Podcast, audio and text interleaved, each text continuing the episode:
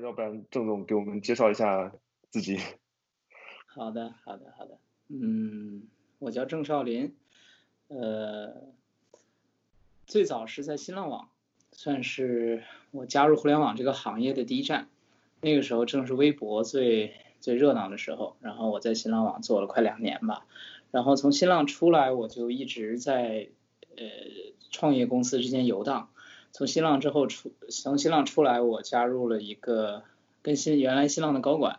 一起做了一家音乐公司。然后在那个之后，又赶上出行的这个浪潮，我和一个朋友一起做了在北京做了一家呃打车平台。在这个之后，我就加入了 Grab，在 Grab 算是一个很有趣的一个经历吧。我在 Grab 前后待了快五年时间，呃，算是从对我个人来讲，从中国走向世界，也头一次看到了这个这个这个全球的这种这种这种技术生态的这种感觉。然后我是去年年底，今年年初离开 Grab，然后前面一段时间加入了另一家创业公司，以这个合伙人和 CTO 的身份，嗯，开始新的一段创创业的旅程吧。你你算是一个连续的创业者，对吧？就是从这个从微博出来以后。然后基本上都是在创业公司或者是自己创业，呃，您觉得在您之前在新浪这段工作经历的时候，呃，为你后来创业这些历程，就是呃做了什么样的准备？我觉得这当然是可能，嗯，对以前的这个这个雇主 乱瞎评论可能不见得好啊，但是新浪的时候，新浪是在九十年代就创业了，所以它的嗯创业时候所使用的技术栈。以及它的整个它所依赖的基础设施和今天是完全不一样的。今天的小创业公司，其实你呃依托云云服务、云计算啊，其实你你的整个技术负担是小很多的。而新浪当时面对的环境，几乎是你什么都要从零开始做。所以我当时在新浪的这个部门是非常底层的一个部门，它是所谓的新浪研发中心。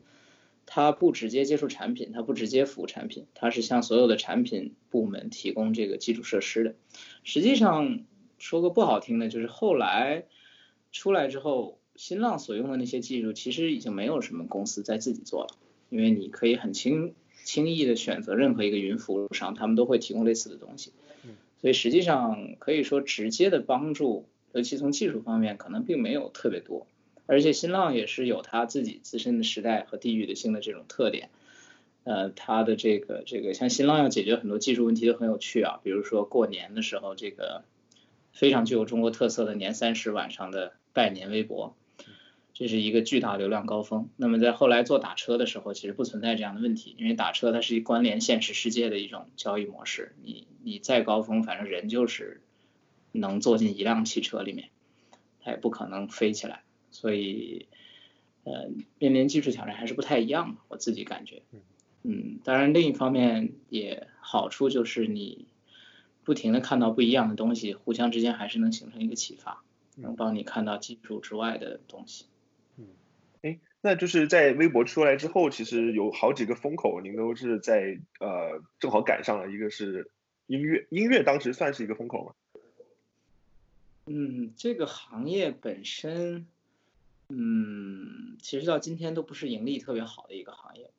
靠音乐本身以这个消费者付钱收付费来收听音乐这个习惯，其实到今天也没有完全的养成。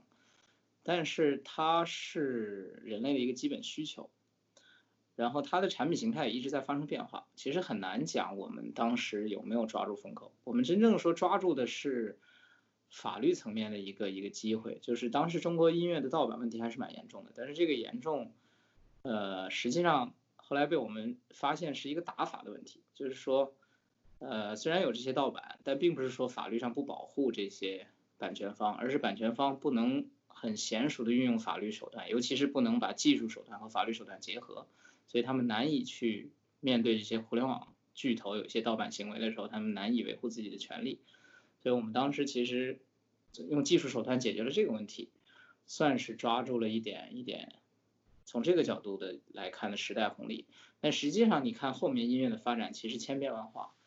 抖音这种短视频形态在今天其实满足了人类很多听音乐的这种需求。你刷抖音刷两个小时，你你的耳朵已经被满足了。是，所以其实如果说今天还能不能按我们当前的模式、当时的模式，我觉得也蛮难讲。所所以当时您做那个音乐的呃这个业务的时候，抖音有了吗？当时没有，当时有，可以说有。呃，当时让我印象深刻的是一个叫五 sing 的平台，它可以说很像快手。当时在主流音乐人眼睛里面，大家是看不见这个平台的，因为它上面内容非常的 low。你如果去五 sing 去看它上面的内容，就像你今天看快手的感觉很像，你会看到非主流，会看到很多你离你生活很远的这些人，他们在唱歌，他们唱的歌你可能也没有听过，还有包括当时所谓喊麦啊这种非常呃有个性的这种这种。音乐风格当时都不在主流的眼光里，但当时有一个投资人就很敏锐，他就说他觉得这个也许，也许是未来，也许这个音乐的形态和你收听音乐方式都会发生变化。当时我们对这个投资人的说法是不屑的，就是我们当时还是有一点坚信说你，其实就是老一代人常见的对年轻一代的这种这种鄙视，就是你们听的都是什么鬼东西。事实证明你。就是你你你永远就是就是你的年龄，我我一向认为是一种生理性的限制，导致你无法真正去理解年轻人的这个这个这个东西。所以从那个之后，我其实就给自己也打上一个标签啊，就觉得我可能永远也做不了文化产业啊，做不了这种这种呃社交啊，做不了这种需要深入到年轻人中间去的这种产品。我我觉得我可能缺乏对这种东西敏锐的这种感官感觉。哦。所以，所以说出行这个这个领域是跟音乐又是完全不一样的。那那这个这个领域当时的选择是怎么一个考虑？嗯，我我记得在那个那个时间点上，我呃当时中国国内有一些讨论，我印象最深的就是当时“互联网思维”这个词被拿出来反复的说。呃，尤其是我记得是谁写了本书吧，然后讲这个，他当时大概的意思，你互联网思维，你就要打磨你的产品，你要把产品做得非常极致啊，等等。那后来我，我我总觉得这个好像说的不太对，我说不出来哪儿不对。然后当时看了很多东西，有一个人的观点让我觉得特别有趣，他说互联网思维无非就是两个，第一个就是如果你有办法应用互联网的传播力。今天互联网的这个信息汇聚的速度远远快于过去，那么你这个可以叫互联网思维。第二就是你运用到了互联网的新的技术形态，那么打车其实就是典型的一个打车平台，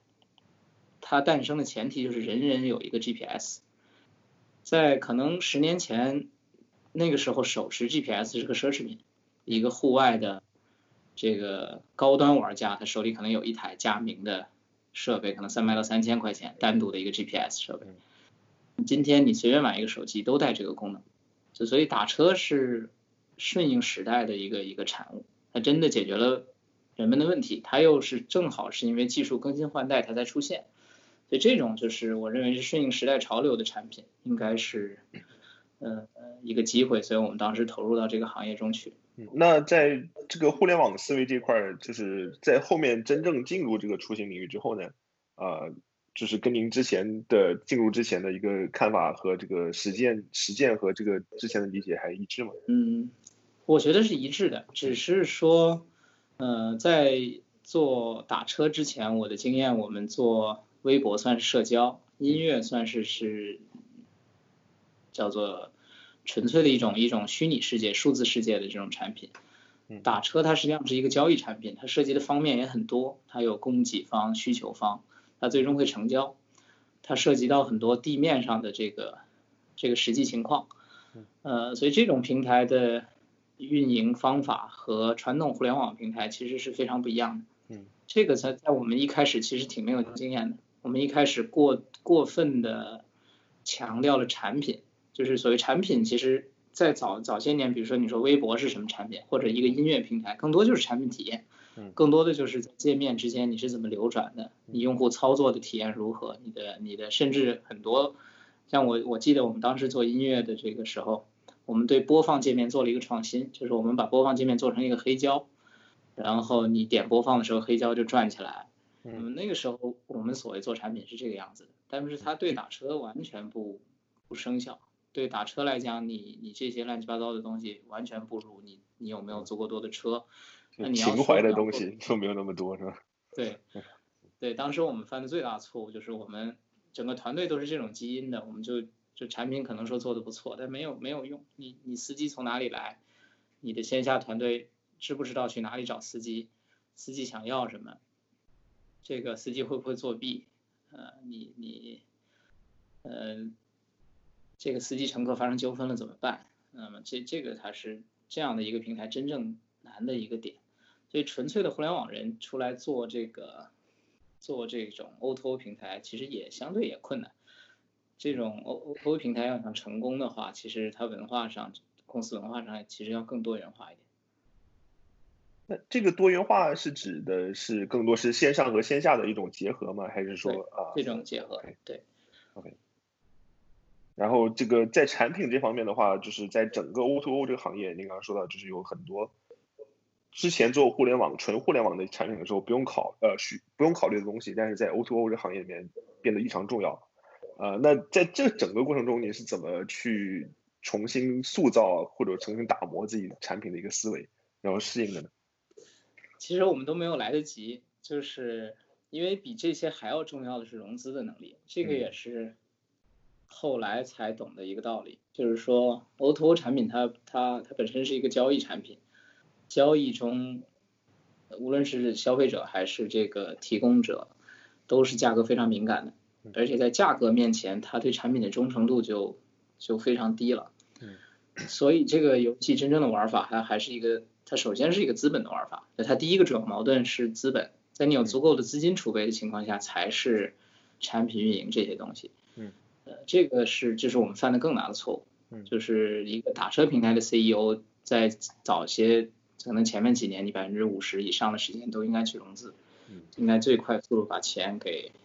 给储备好嗯。那后来 Grab 当然就是做的非常不错了，但是我们当时自己的小团队没有这种意识，我们融资能力也不行，无论是团队背景啊，这个早期的融资也没有为后面铺过路，呃，所以就各方面当时这种情况下，其实没没有成功的可能的。今年回国之后去看，嗯，哎，那其实这个我比较好奇啊，因为就是即便是像社交产品或者说是音乐产品，在它在早期甚至中期很长一段时间，它的盈利能力都没有展现出来的情况下，呃，也是需要很多的一个资本支持的，呃，对吧？然后那对，在这方面和 O2O 这比起来，所以说是在融资的一个呃数量上的一个不同嘛，或者说是整个策略上到底不同在哪里呢？从融资数量上来看，我感觉尤其是大的打车平台，你看它今天的融资规模其实是远大于，比如说现在你能见到的这些社交平台的，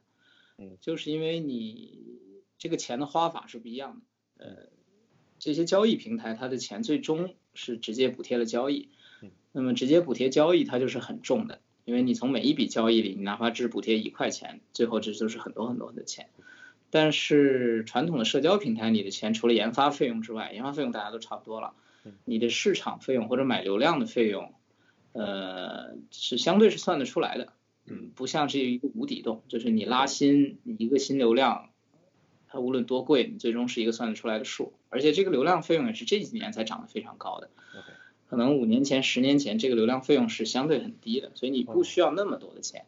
而且它的产品，它的产品能构建的壁垒也非常深。就是创始人更多的是，如果你先有一个好的产品，然后钱就追着你跑，很多时候是这种感觉嗯。但是打车就就就要反过来，你是先能弄到很多钱，然后通过钱把交易烧出来，然后嗯你才能再去融到更多的钱。我感觉它逻辑是在这儿有不同。嗯嗯，可可能跟市场中的一个竞争环境也有关系，就是当时是打车行业也是杀的头破血流，呃，那就是在我们观察互联网很有意思，就尤其是中国，从这个社交，然后逐渐进入到这个 O2O，O，然后呃 O2O O 现在可可能也逐逐渐进入到一个尾声阶段，然后那个接下来就是您创业的这一块儿，呃，是属于哪个领域的？现在在做的方向是泛泛的说就是 AI 吧，嗯，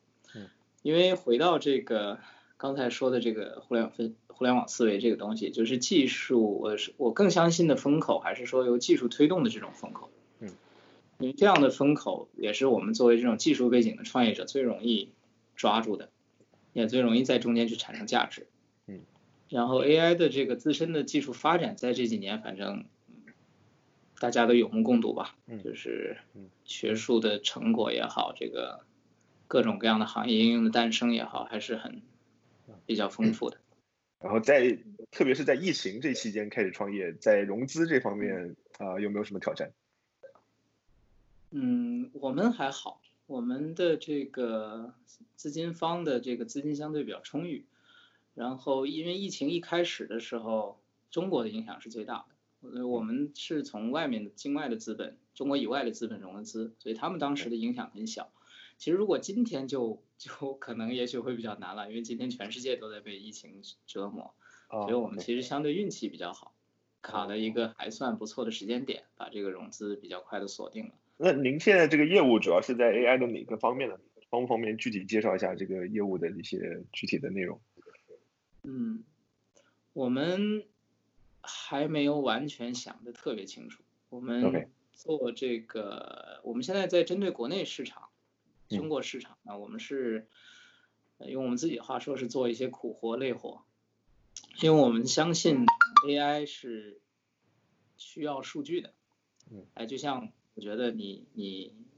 就是所谓的这个有监督学习吧，我是相信有监督学习在过未来很长时间都是一个主题。那么我以我之前的技术经历告给我一个启发，就是一个好的 AI 不在于说你的模型有多高级，很多时候嗯，而在于你掌握的数据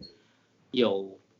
多丰富，以及你你的这些行业专家对数据背后隐藏很深的这种因果关系有多么的理解。是，所以我是觉得一个 AI 公司，与其说呃花很多心思在模型和这种比如说学术研究上，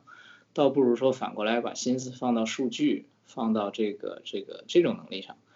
数据能力其实相对来说常见的都我们都把它认为一一个苦活、脏活、累活，大的公司都不愿意自己去做，都是外包出去的。嗯那么我们就是想，如果从这个点去切入，能够有自己的一支这种有数据的采集、清理、标注这种管理能力。那么如果我们从数据这个 AI 的最底层切入这个市场的话，呃，也许会有一些机会。哦，这是我们现在比较模糊的想法了。明白。所以我们现在在以这种数据切入的话，有各种各样的客户嗯，他们会需要五花八门的数据。嗯我们一我们先要去把这些数据做好，然后再和他们去共同建设这种 AI 的能力。嗯，像您说的数据在这块儿主要是指的是线下的数据是吧？嗯，线上数据也是有，比如说有一家电商的公司，它有一个产品需求是说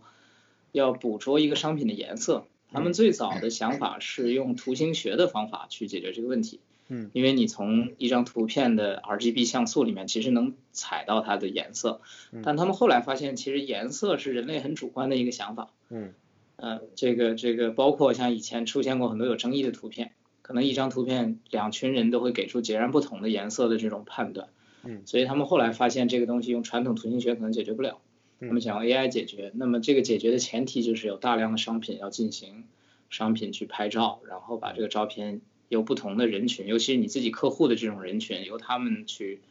去做标注，嗯表达出他们的感知，然后再把它清洗变成一个完善的数据集，然后再基于它去建立 AI。嗯，那么这种像这类场景是蛮多的。所以这一方面也是你你刚刚 提到的数据的整个能力的一部分啊、就是团队在建设。OK。对。那这个其实听上去很有意思，就是目前团队的规模方不方便介绍一下？嗯，我们团队还很小嘛，呃，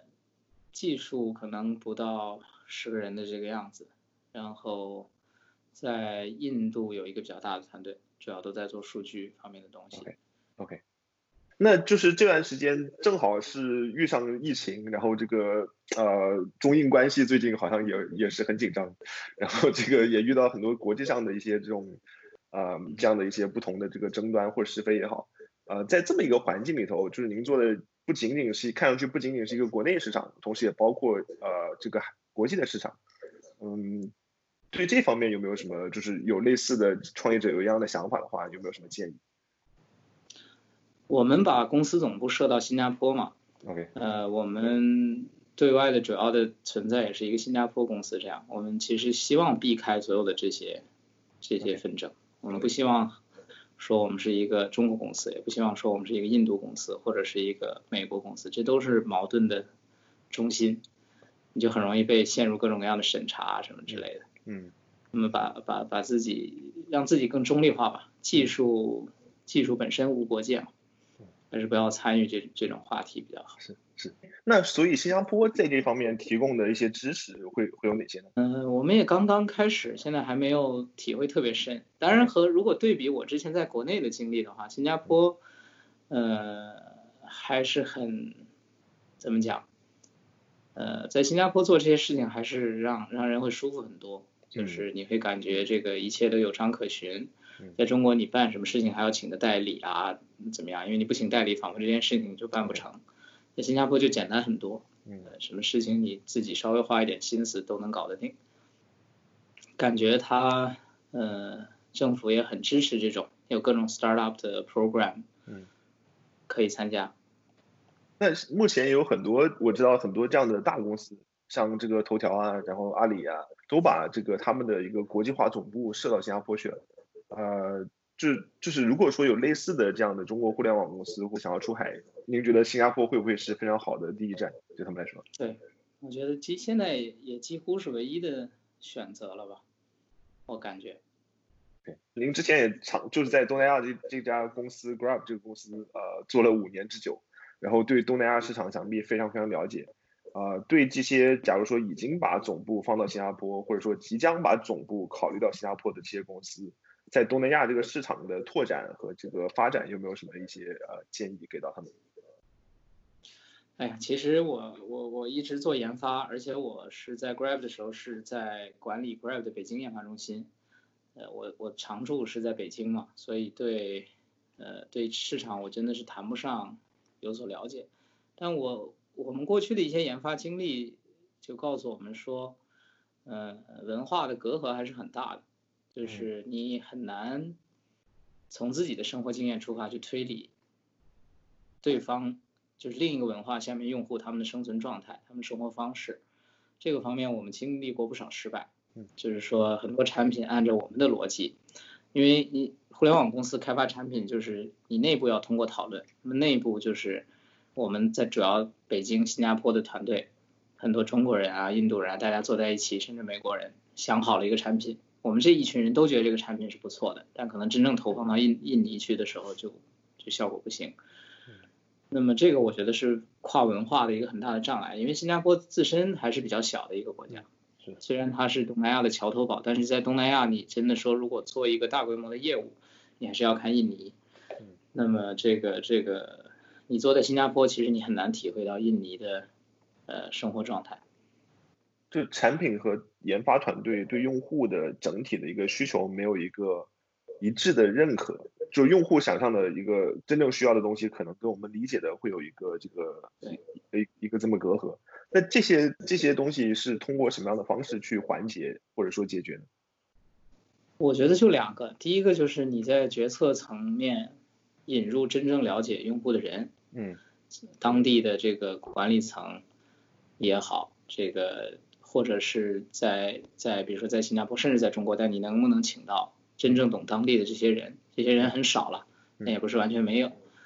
要不然你在决策层引入这些人，要不然就是你你有一套快速迭代的机制，能够帮助你快速的试错。嗯，我觉得大面上就是这两个方法。中国公司都其实比较擅长快速试错。嗯，这个。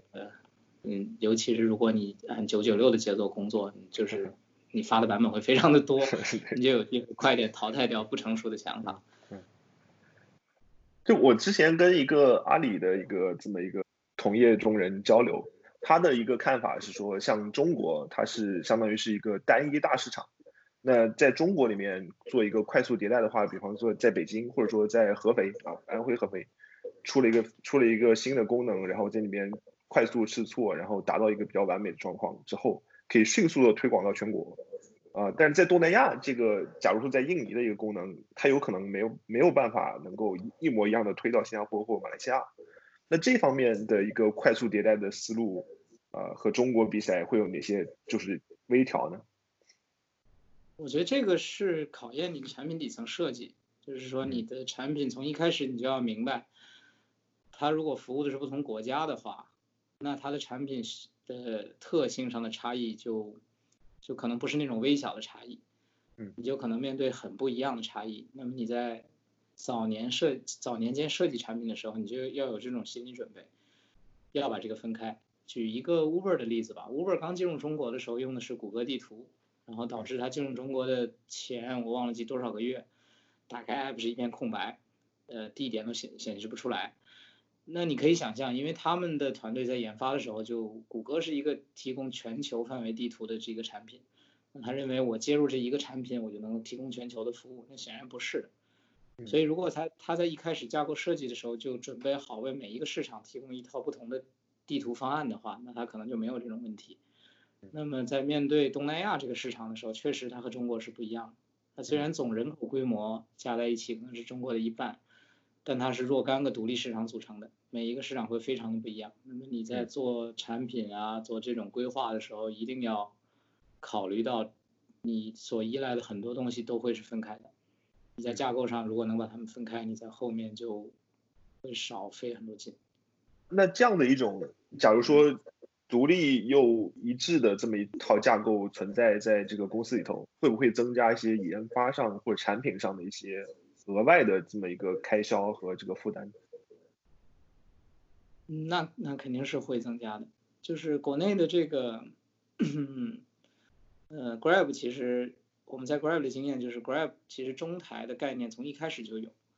它从一开始到今天其实都很坚定的在执行中台，我觉得这个是它。挺厉害的一，挺厉害的一点，就它一方面执行了中台，第二方面还兼顾到了各个国家不同的需求。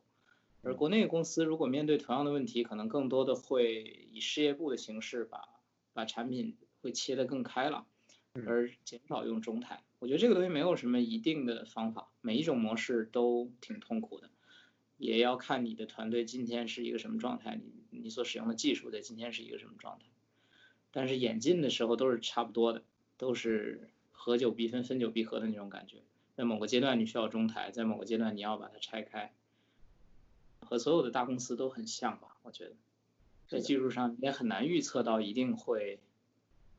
演变成什么样子。啊，这一路走来，呃，也一直是走的技术路线，对吧？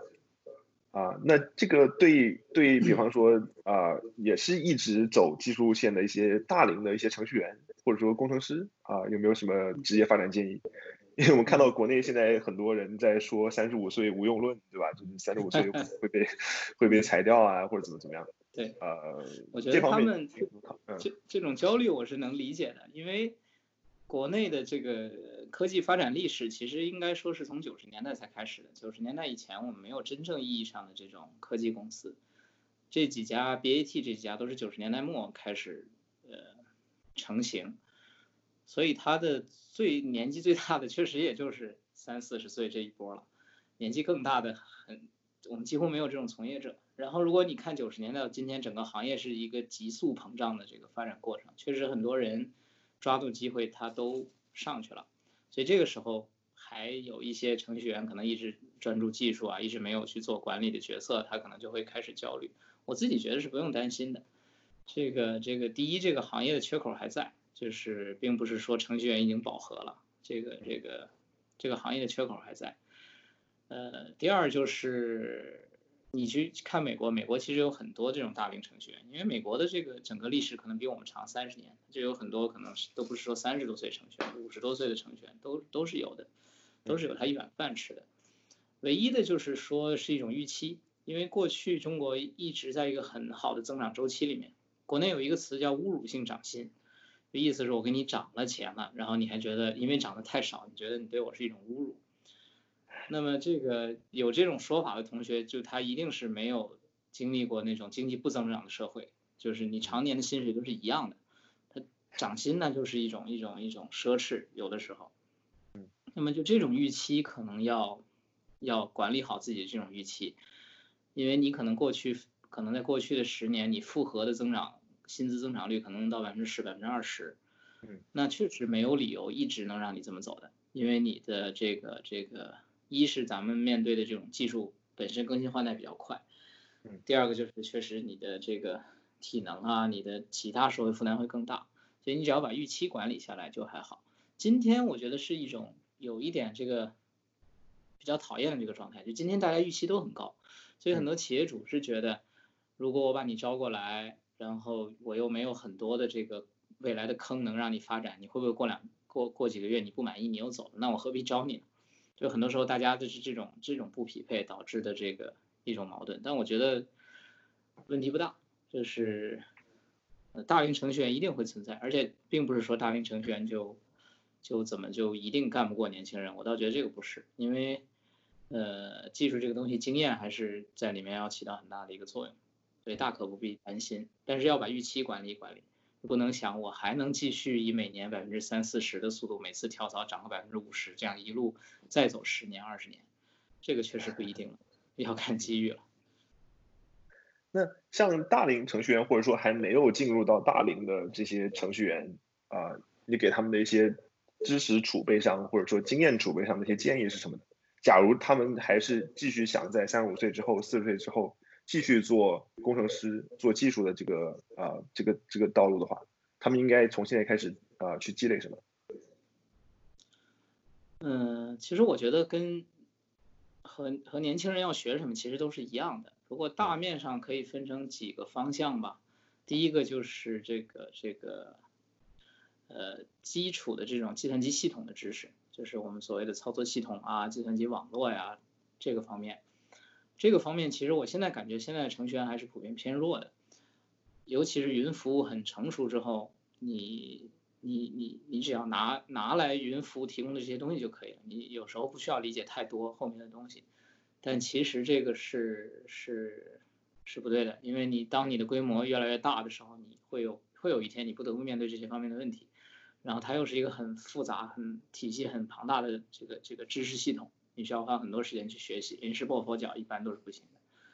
然后第二个就是数据库，其实数据库也是这样，很多公司可能已经习惯了我我有一个 DBA 团队，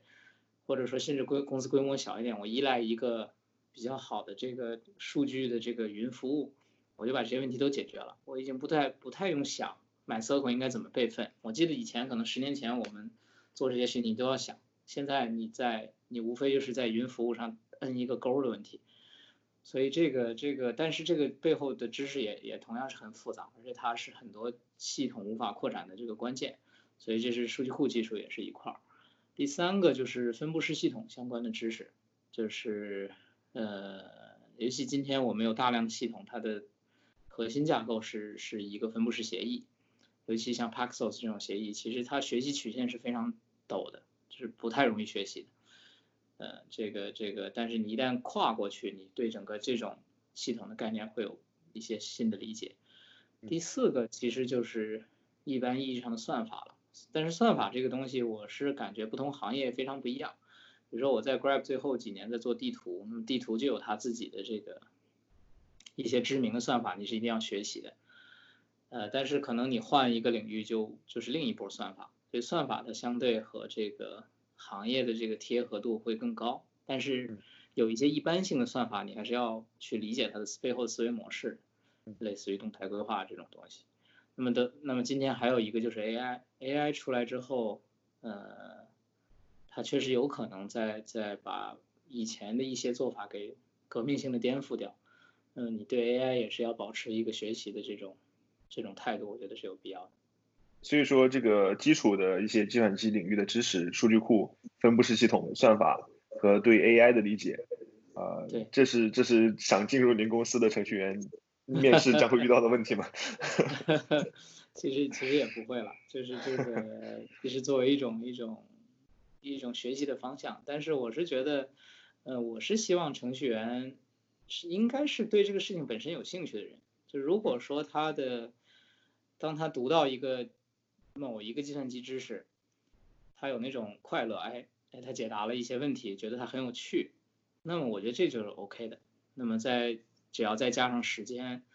和他有足够的这个这个勤奋，我觉得这就都没有问题。但是另一种就是，如果你本身对这个东西没有兴趣，你学到这么一个知识，你觉得挺枯燥无味的，你你看一看这方面的东西你就睡着了，呃，你把它只是当做一个谋生的饭碗的话，那其实就，嗯，我觉得就比较难，因为你很难，你白天八个小时或者十个小时已经很不容易了，如果你休息的时间周末你还要。要要要强迫自己才能去读这些东西的话，我觉得你就很难，呃，达到一个是特别的高的高度。那么你可能你只能在这个行业混饭吃。那么这种就是我个人相对觉得，呃，不太符合我自己的预期的这种吧。那其实我们刚才说的是想要坚持走技术路线的这样的一工程师，怎么可能去讲不停的巩固这方面的知识？那对有一些其他的工程师，他可能想进入管理，或者说是想变成呃之后想变成 CEO 啊这样的一些岗位的人，他们的发展曲线和整整个的知识积累又是怎么样的？这个已经到我自己的知识盲区了。我也希望这个问题有一个答案，因为我到现在也也不是一个合格的这个。如果我今天在一个公司当 CEO，我觉得我肯定也不是一个合格的 CEO。啊，我们说的肯定是技技术技术管理这方面，呃，CTO 吧。对我，我其实觉得技术管理相对是所有管理中最简单的。这个这个，我现在其实监管一些商务啊、市场的方面的事情，就觉得比技术要要难下手的多。单纯说技术管理呢，首先技术人还是比较单纯的，没有那么多复杂的人际关系上面的事情，就是你大可不必在这些。方面花特别多的时间，那么那么技术管理就变成了一种工头的这种性质，就是说你的核心管理的职能是把这么多的这个工人让他们的这个生产效率得到提升，所以技术管理者我觉得就是除除了前面这几个话题之外，就是再加上软所谓的软件工程这个话题，嗯，就是比如说敏捷这种开发模式，它相比以前的瀑布，或者是更新潮的 Squad。这种团队组织形态，哪一个能更能激发你团队的效率？你用什么样的奖惩机制？你是不是呃跑一个脚本把 GitHub 的提交数拿出来作为你奖惩机制？这样是不是合理？那么所以更多是在技术之外加上这种所谓的工程管理的这个这些方面的这个沉淀的话，我觉得就是一个合格的技术管理者，嗯不需要在人这些方面再加再加很多的心思。嗯，那这所以说就是在呃对计算机的知识，像我们刚刚说工程师的领域的知识有了解的基础上，再去理解说软件这个项目的一些管理，就可以被称之为技术管理。对，也不能叫做项目的管理，就是说，我觉得工程这个东西也是分成纯粹的管理，那么这个就更多的是从组织，你怎么设计流程，你怎么设计这种这种项目交付，你怎么验收。啊，这个是纯粹的管理，你还要加上技术。就比如说 Kubernetes，它解决的问题就是它它彻底颠覆掉了你软件开发的一些模式。那么在未来的所谓的这个 Serverless，那它又是一种，它又使得这种软件架构发生了根本性的变化。那这种根本性的变化，也许能够使你的这个这个整个团队效率以一个更高的速度，这这个这个呃得到一个颠覆性的这种发展，包括。前面几年这个 DevOps 这种这种概念被提出来，其实就是不断的是说，通过不同的技术的引入，呃，工具链的引入，使得以工程团队为单位，你的效率得到了这种根本性的提升。我觉得这个方面也是有自身有很多技术，嗯，其实运维技术很大程度上会落到这个方面，就是说你你能够为这个团队提供一个什么样的技术基础设施，这个团队可能就能获得一个什么样的效率，嗯。对，刚刚刚您说有一个很意思有有意思的一个点，就是说呃，组织加技术，组织的能力和技术的能力结合起来，就变成一个技术管理的一个大的能力。呃，但在组织这方面，您刚刚也提到，就是对人人与人之间的关系的管理，或者说是这种呃太多个人的东西，可能不太需要去关心。作为一个技术管理者，那但是组织又是由人组成的，那这方面的这些呃。怎么去调和？就是呃，你在设计一个流程也好，设计一个组织架构也好，这人与人之间的关系是看上去是不可避免的。嗯。呃，那这方面的管理到底这是？个我我没有什么呃锦锦囊妙计，呃，就我个人的经验来说，嗯，我我刚才说到过，我觉得技术的同事都比较单纯，其实也是我这些年一直以来的感觉，就是说大家的这个经济学上有一个概念，就把人称作这个理性人。就是说他他为了能够去为人群去建模，他必须假设这些人有大概一致的这种动机和诉求，这样你你才能够模拟他们的这种群体性的行为。我觉得技术团队也差不多是这样，他们大致上的诉求大致上都是蛮像的，就是大家都会有一些技术方面的需求。嗯，马云说了，你你如果这个团他离开团队，无非就是心受了委屈或者钱给的不够，他们肯定都有这个金钱方面的诉求。那么委屈了，你你掰开揉碎了说，那就是这个也也也能总结出一些点吧。比如说他的他个人的技术成长有没有，他有有没有体现出来？他个人的技术抱负有没有？你有没有给他一个舞台？那么大概也能总结个七七八八，我感觉。那么但是他大家都是比较像的，所以有很多时候你如果自己就是一个这样的技术人员，你你把自己带入到他们，就比较容易能够理解。就相对来讲，你能够去设想你自己处在他那个位置上，你的感受，那么你就能某种程度上把这个团队的这个情绪给管理好。所以说，一个好的技术管理者最好是技术出身的这样的工程师。对，这是最最容易的，因为这样你可以直接理解他们想要做什么。嗯，那刚才说到这个中国的这个技术技术领域技术人还是有很大的缺口。那技术的管理这方面，是不是也存在很大的缺口呢？嗯，肯定是你，你每多少个人就需要一个管理者嘛？那这并并不是说这个管理者就多么的高级，比他们都要高级，而是说你需要有人去花更多的时间和心思去做这种组织性的工作。嗯，所以这两个缺口是同样大的。嗯，所以我们的工程师其实路是越走越宽的，对吧？就走到三十五岁之后，他可能。可以接着继续走技术方向，也可以考虑从呃技术管理这方面去思考，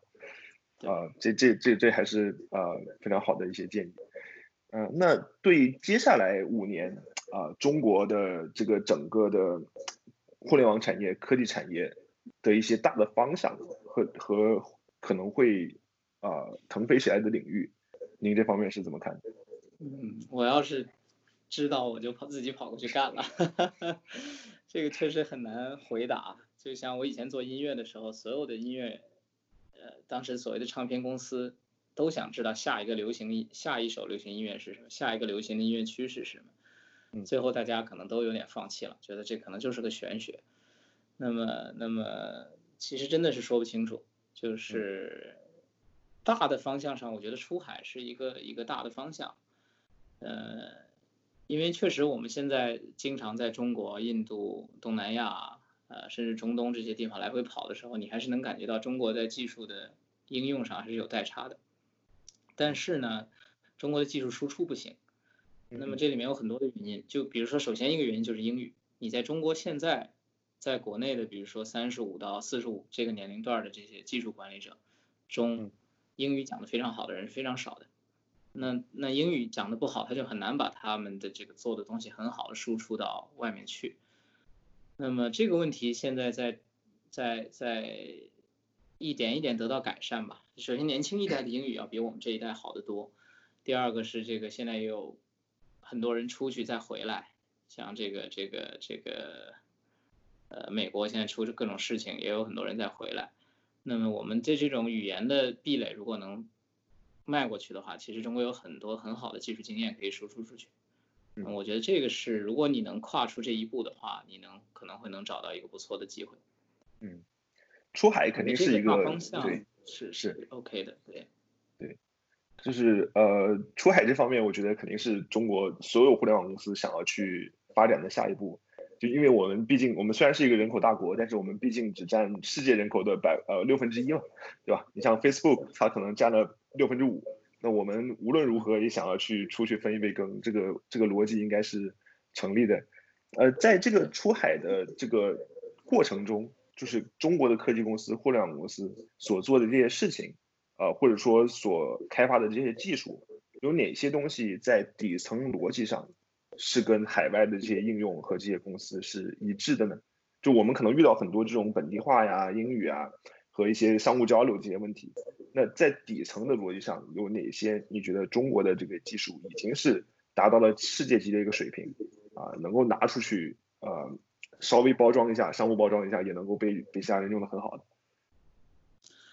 这个有有一句话说的好嘛，你在中国随便做一个平台，你很轻松就能获得几百万的用户。你稍微认真做一做，你你一个不需要特别出色的创业团队，可能就曾经有服务上千万用户的这种经验。那么这个我觉得是最宝贵的，就是比如说像 Grab 在那样，对，嗯，对，规模化解决规模化技术问题的这种能力，我觉得这个是也是海外。非常缺的，其实就是不，美国也是这样。美国因为它现在能做全球，所以它能收获特别大的流量。但是它的创业公司在起来的时候，如果一开始你做美国本土，你的流量也不会起的像中国这么的快。中国的真是像疯狂一样，像我记得子弹短信那个时候开始做的时候，老罗给他在发布会上提了一嘴，他一下就就就可能就进入千万级这个规模了，可能就是一夜之间的这个这个事情。所以有非常多的团队，甚至很年轻的团队都有这种管理经验。那么相对海外很多国家，比如说一个欧洲的团队，一个一个日本的团队，他们都没有这么大规模的经验。但是反过来说，中国的经验，因为这么多年你都是在服务这一个单一市场，我的观察就是，它的产品经验是挺不足的，相对，嗯，呃，也就是说，他对海外怎么在海外做产品的产品经验是很不足的。举一个例子，就是很多中国。A P P 出海的时候是要求你用手机号注册的，这个就像一个外国 App 进入中国的时候要求你用邮箱注册一样不合理。是，就是这是两方互相不能理解对方。就是这个这个，我以前也不觉得用手机号有什么不合理，直到我开始经常 travel，也是遇到很多这种，像 Grab 总部很多人都是他这两年在新加坡。他就从美国移到新加坡，再过两年他可能到欧洲一个国家生活。你遇到很多这种人，你就发现了手机号是很难维持住的，邮箱才是他一个一个 个人的这个这个能管理的这个东西。而且手机号在他们的文化里面也更 personal，你要我的手机号，我相对可能没有那么的舒服。但是很多中国团队是不不能理解这一点。嗯。那么所以这个方面。是中国团队会普遍的遇到的一个问题。现在也只有少数公司可以说真正有能力把这个这个这种文化障碍给跨过去。对，对，其实其实类似这样的问题，我觉得也也很有意思啊。就是如果您可以可以聊一聊的话，呃，对比硅谷的一个公司和中国或者说比如比方说在北京或者在上海的这个呃互联网公司、互联网企业。硅谷的这些企业，它一上来好像就没有想到我要国际化或者怎么样，因为它它做出来默认 by default，它就是一个它就是一个 global 的这么一个产品。那那我们可能在北京在上海，可能我想的是，OK，我先把我这个城市或者说我这个区域的用户先拿下来，然后我再逐渐的走出去。是是什么样造成了这种呃思维上的一个差别，或者说呃在中国的这样的土壤滋生出来的这样的产品？在出海的过程中，除了刚才短信和这样的 email 这样的例子之外，还有什么水土不服的啊？硅谷公司做的很好的，我们做的不好的地方？我觉得你这个比喻特别好，他们 by default 就是国际化。我觉得就是因为美国文化 by default by default 就是全球文化。好莱坞拍一个电影不需要为任何一个文化适配，但是那些文化都会。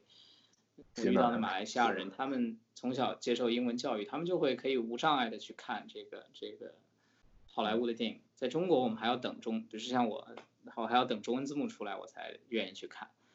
这个，所以他们这个就是有这么些年已经形成了这种这种文化的这个优势。然后国内呢，呃，确实是没有，而且它确实是它现在的产品设计思路拿出去就不太好用。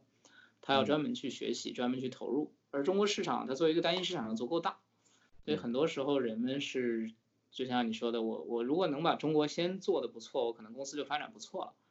那么他他一旦是这种思维的话，他就很难去去同时兼顾到海外，因为这两个产品会长得非常的不一样。